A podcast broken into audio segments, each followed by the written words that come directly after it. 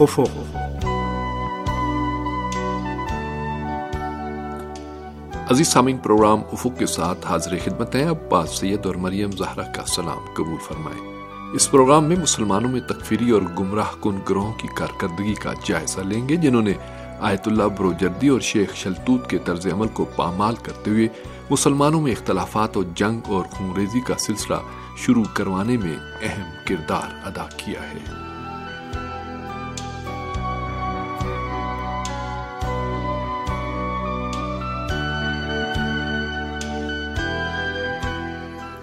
اس سے قبل کے اس سلسلے کے دو پروگراموں میں شیعہ و سنی علماء کے درمیان تقریب مذاہب اسلامی کونسل کے قیام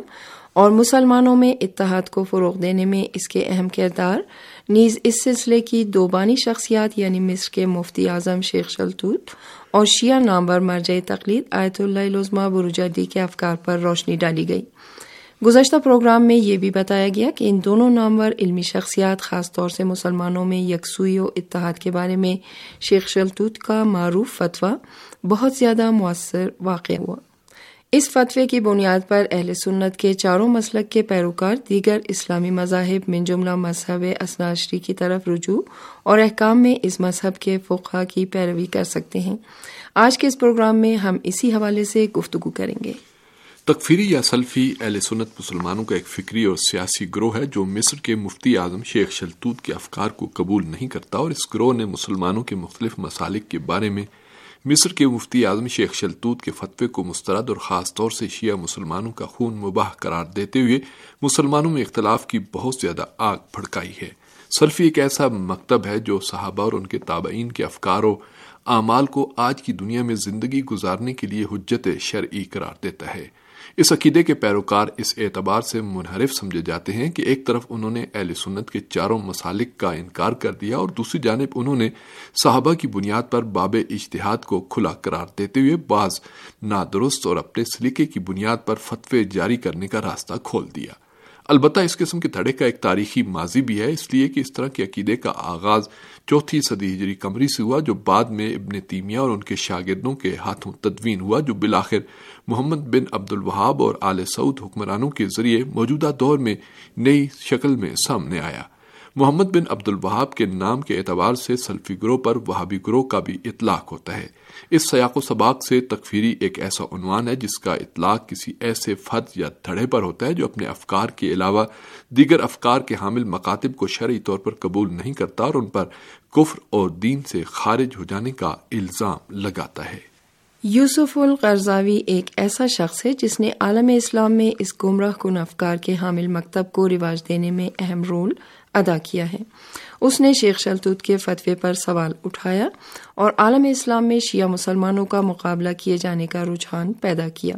اس نے قاہرہ میں ایک کانفرنس میں جو اس کی زیر قیادت یونین کی جانب سے مستقبل کے علماء کے عنوان سے منعقد ہوئی تھی کہا کہ فقہ جعفریہ کے تابع قرار پانے کے لیے شیخ شلطوت نے ایسا کوئی فتویٰ ہی جاری نہیں کیا۔ اس نے اس طرح کے فتوے کے بارے میں پوچھے گئے، ایک سوال کے جواب میں کہا کہ یہ ثابت کرو کون سی کتاب میں یہ فتویٰ آیا ہے۔ اس نے کہا کہ اس نے یہ فتویٰ کہیں نہیں دیکھا۔ اس نے خود ہی یہ سوال بھی کر لیا کہ تم میں سے کسی نے کسی کتاب یا جریدے میں ایسا کوئی فتویٰ دیکھا ہے؟ اس نے کہا کہ اس نے شیخ شلطوت کے ساتھ برسوں گزارے ہیں اور وہ ان کے قریبی رہا ہے، مگر اس نے کہیں ایسا کوئی فتویٰ نہ تو دیکھا اور نہ سنا۔ اس نے یہ دعویٰ بھی کیا کہ شیخ شلطوت کی چار کتابوں کی تدوین کی ہے اور اسلام آباد کی اسلامی یونیورسٹی کے سابق وائس چانسلر شیخ احمد اسال ان کے ساتھ رہے ہیں اور شیخ شلطوت کی کتاب کی پہلی اشاعت کے مقدمے میں ان کی اور شیخ احمد الاسال کی قدردانی کی گئی ہے۔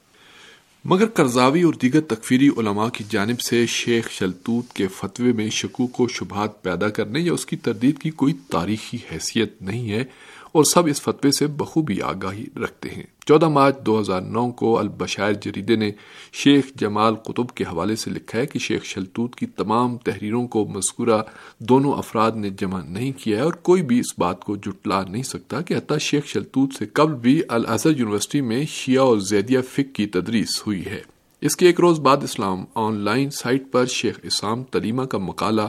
جاری کیا گیا، جس کا عنوان تھا کہ ہاں شیخ شلطوت نے مذہب جعفری پر عمل کے جواز کا فتویٰ جاری کیا ہے۔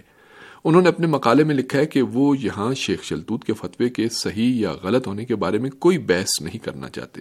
بلکہ ان کی بحث اس فتوے کے جاری ہونے یا نہ ہونے کے بارے میں ہے۔ پہلے تو یہ بتا دینا چاہتے ہیں کہ شیخ شلتوت نے یہ فتویٰ جاری کیا ہے اور یہ فتویٰ بین ہی رسالت الاسلام میں، جو قاہرہ میں دار و تقریب بین المذاہب الاسلامیہ کی جانب سے شائع ہوتا تھا، ایک تاریخی فتوے کی حیثیت سے آیا ہے۔ اس مضمون کے مقدمے میں چیف ایڈیٹر نے بیان کیا ہے کہ اس جریدے کے پہلے صفات اس اہم تاریخی واقعے سے مخصوص ہیں، جو شیخ جامعہ علی جناب استاد اکبر شیخ محمود شلتوت کے خدا انہیں طول عمر عطا فرمائے۔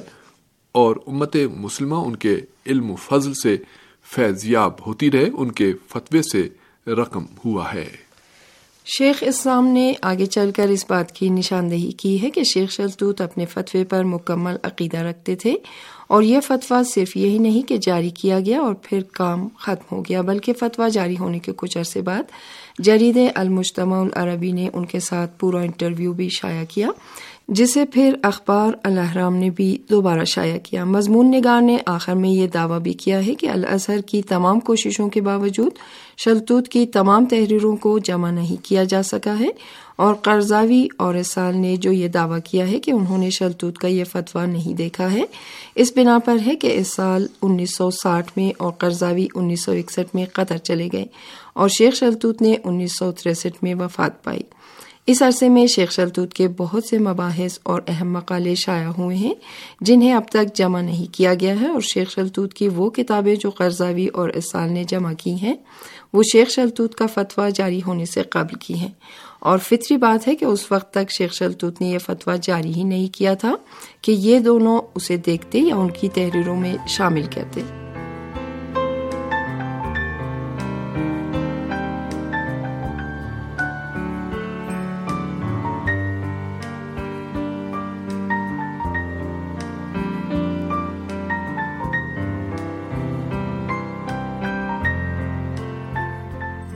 تکفیری دھڑے کا ایک بنیادی مقصد شیعہ مسلمانوں کا مقابلہ کرنا ہے اور اس کا یہ عمل مسلمانوں میں فتنہ و فساد اور خون ریزی کا باعث بنا ہوا ہے۔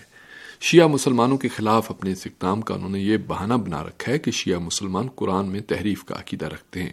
جب کسی مکتب کے پیروکاروں پر قرآن پر عدم اعتقاد کا الزام لگایا جا سکتا ہے تو ان کے خلاف پھر عقائد کے تعلق سے اور بھی بے بنیاد زہریلا پروپگنڈا آسانی سے کیا جا سکتا ہے۔ اور اس سلسلے میں تکفیری گروہ بھرپور طریقے سے سرگرم عمل بھی ہے۔ یہ ایسی حالت میں ہے کہ نامور بزرگ شیعہ علماء کرام من جملہ شیخ صدوق سے لے کر عصر حاضر کے رہبر کبیر امام خمینی رحمۃ اللہ علیہ اور آپ کے شاگردوں من جملہ مرحوم آیت اللہ معرفت سمیت سب نے اس حقیقت پر تاکید کی ہے کہ قرآن میں کوئی تحریف نہیں ہوئی ہے۔ شیعہ مسلمانوں کے عقائد کو یہودی قرار دینا بھی ایک ایسا غلط الزام ہے جو تکفیری گروہ کی جانب سے عائد کیا جاتا ہے۔ شیعہ مسلمانوں پر یہ الزام عبداللہ ابن صباح کی داستان کے ذیل میں لکھا جاتا ہے۔ اس من گھڑت داستان کی بنیاد پر یمن کے ایک یہودی شخص نے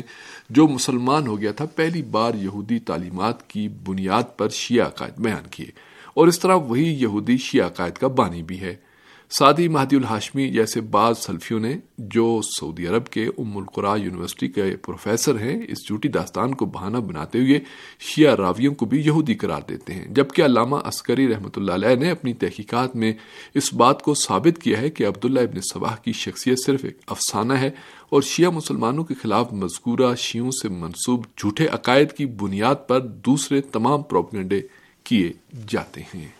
البتہ مسلمانوں کی متحدہ صف میں اختلافات کا بیج بونے والا صرف اہل سنت مسلمانوں کا تکفیری گروہ ہی ذمہ دار نہیں ہے، بلکہ شیعہ مسلمانوں میں بھی کچھ افراد اور ایسے گروہ پائے جاتے ہیں جو دین اسلام کے معاہدین اور صحابہ کی توہین کر کے مسلمانوں میں اختلافات اور کینہ پیدا کر رہے ہیں۔ مثال کے طور پر اس سلسلے میں اس ناقابل دفاع اور غلط اقدام کی طرف اشارہ کیا جا سکتا ہے کہ جس کے تحت ایک شخص شیعہ علماء کے لباس میں ذرائع ابلاغ میں آ کر زوجہ رسول صلی اللہ علیہ وآلہ وسلم حضرت عائشہ کی توہین کرتا ہے، جبکہ انہیں اہل سنت مسلمانوں میں خاص احترام حاصل ہے۔ اس کا یہ اقدام خاص طور سے عرب ملکوں میں شیعہ مسلمانوں کے مقابلے میں اہل سنت مسلمانوں میں اشتعال پیدا ہونے کا موجب بنا ہے۔ کویت نے اس شخص کی شہریت ختم کر دی ہے، جبکہ بعض انتہا پسندوں نے اس کے قتل پر انعام کا بھی اعلان کر دیا۔ یہ ایسی حالت میں ہے کہ بیشتر لوگ یہ خیال کرتے ہیں کہ جو شخص شیعہ علماء کے لباس میں مسلمانوں میں تفرقہ پیدا کر رہا ہے، وہ حقیقت میں عالم دین نہیں ہے اور سالوں سے کویت سے فرار ہو کر برطانیہ میں پناہ حاصل کیے ہوئے ہے اور اس نے شیعہ دینی مدرسے میں کوئی تعلیم حاصل نہیں کی ہے۔ اور وہ شیعہ علماء کے لباس میں اور ممبروں سے تقریر کر کے دین اسلام کے دین کی توہین اور مسلمانوں میں تفرقہ پیدا کرنے کی کوشش کرتا رہا ہے۔ یہ بات مکمل واضح ہے کہ ایک ایسے دور میں جہاں عالمی استقبار اسلام کے مقابلے میں صف آ رہا ہے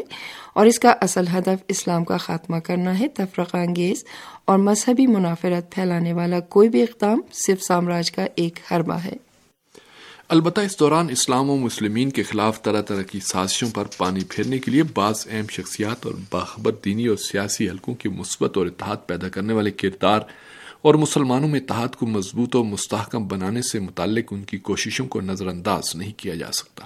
مثال کے طور پر شیعہ مرج تقلید اور رہبر انقلاب اسلامی حضرت آیت اللہ علیہ سعید علی خامنائی نے زوجہ رسول حضرت عائشہ کی احانت سے متعلق سعودی عرب کے شیعہ علماء کی جانب سے پوچھے گئے ایک سوال کے جواب میں اپنا ابدی اور تاریخی فتویٰ جاری کرتے ہوئے فرمایا کہ اہل سنت مسلمان بھائیوں کی نظر میں قابل احترام شخصیات من جملہ زوجہ رسول حضرت عائشہ پر اتہام لگانا بالکل حرام ہے۔ آپ کے اس فتوے کا عالم اسلام خاص طور سے جامع الازہر بلکہ عرب ملکوں کی دیگر یونیورسٹیوں اور دنیا بھر کے مختلف اسلامی اداروں کی جانب سے وسیع پیمانے پر خیر مقدم کیا گیا، جس سے اسلامی برادری میں تفرقے کی آگ بھڑکائے جانے کی کوشش کی روک تھام بھی ہو گئی۔ آیت اللہ مکارم شیرازی اور آیت اللہ سید صادق روحانی جیسے مراج کرام اور اسی طرح شیعہ دینی مکاتب کی اہم شخصیات اور مفکرین نے بھی رہبر انقلاب اسلامی کے اس تاریخی فتوے کی مکمل حمایت کی ہے۔